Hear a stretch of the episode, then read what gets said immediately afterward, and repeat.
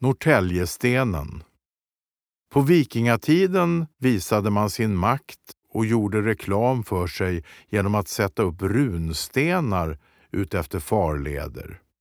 Då var vattennivån ungefär fem meter högre än vad den är idag. Norrtälje var en viktig passage in mot Uppsala och det inre av Uppland. Så här reste sönerna till den gode Brodd en runsten till sin fars ära. Den kallas för Brodds sten. Nu tänkte jag börja ända tillbaka till Hedenhös. Ja, faktiskt ännu längre tillbaka. Norrtälje stad ligger ju vid en förkastningsspricka.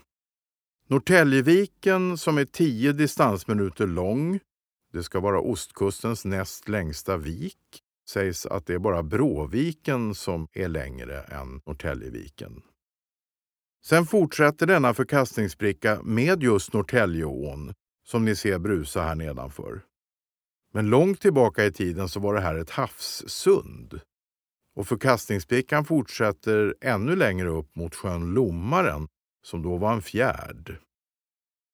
Går vi tillbaka till vikingatiden alltså 700-talet till 1100-talet efter Kristus, så var vattennivån cirka fem meter högre än idag. Landet höjer sig fortfarande 50 centimeter per hundra år i den här delen av landet. Och Det gör att landskapet hela tiden är i förändring. På vikingatiden så gick kanske vattnet upp här till kanten på gångvägen ungefär, här där vi står. Och Det här var alltså ett havssund. Man ville hålla koll på de som seglade förbi här, för det här var en väl trafikerad sjöled. Eh, och då var det väldigt bra att resa en runsten och tala om att här var vi mäktiga. Och här står nu en reproduktion av Norrtäljestenen. Den stod på vikingatiden på ett helt annat ställe. Och det här var ju rena E18 på den tiden skulle man kunna säga, den här sjöleden som kallades för 700-leden och var infart till de inre delarna av Uppland. Ända till Uppsala kunde man färdas med båt den här vägen. Och Det var bra att visa alla som seglade förbi hur mäktig man var och att sätta upp runstenar på strategiska ställen utefter farleden, det var ju väldigt bra. Man målade ofta runstenarna också i färger så de skulle synas ordentligt. Idag tycker vi kanske att de här eh, runstenarna står mitt uppe på land någonstans konstigt, nästan ute i skogen. Men då måste man tänka och ha en landskapsbild som är helt annorlunda för att stora delar av det som är Roslagen idag var då skärgård. Den här sjöleden blev också väldigt viktig under medeltiden för då kunde bönder och stormän färdas till Mora sten på den här sjöleden. För där valde man kungarna under medeltiden.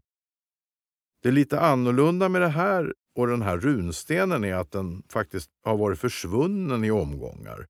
Ursprungligtvis var det tre bröder som lät resa stenen till sin gode fader Brodd.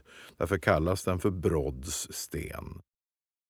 1632 så kom antikvarien Retzelius till Norrtälje. Han fann stenen nedvält i ån. Men som tur var så reste han upp stenen och eh, den var då placerad mitt emot eh, gamla prästgården ungefär. Han reste upp och tecknade av stenen. Och tack vare Retzelius så vet vi hur originalstenen såg ut. För den försvann sen i slutet på 1600-talet. Vissa tror att den kan finnas inmurad i den nya prästgården man byggde i början på 1700-talet. År 2004 beställdes en kopia som är gjord av Kalle Runristare efter ett Celius teckning den placerade man här eftersom den ursprungligtvis stod ju nedanför det som är Väddövägen idag kan man säga. Det skulle vara brant och svårt eh, idag att ha stenen vid det stället. Upplev flera berättelser och objekt på plats med Geostory-appen. I appen kan du också tävla om att bli väktare och beskyddare för dessa. Finns där appar finns. Har du förslag på intressanta och bra berättelser som du tycker borde finnas i Geostory? Gå då in på geostory.se, välj bidra under meny och klicka sedan på förslag på Geostory.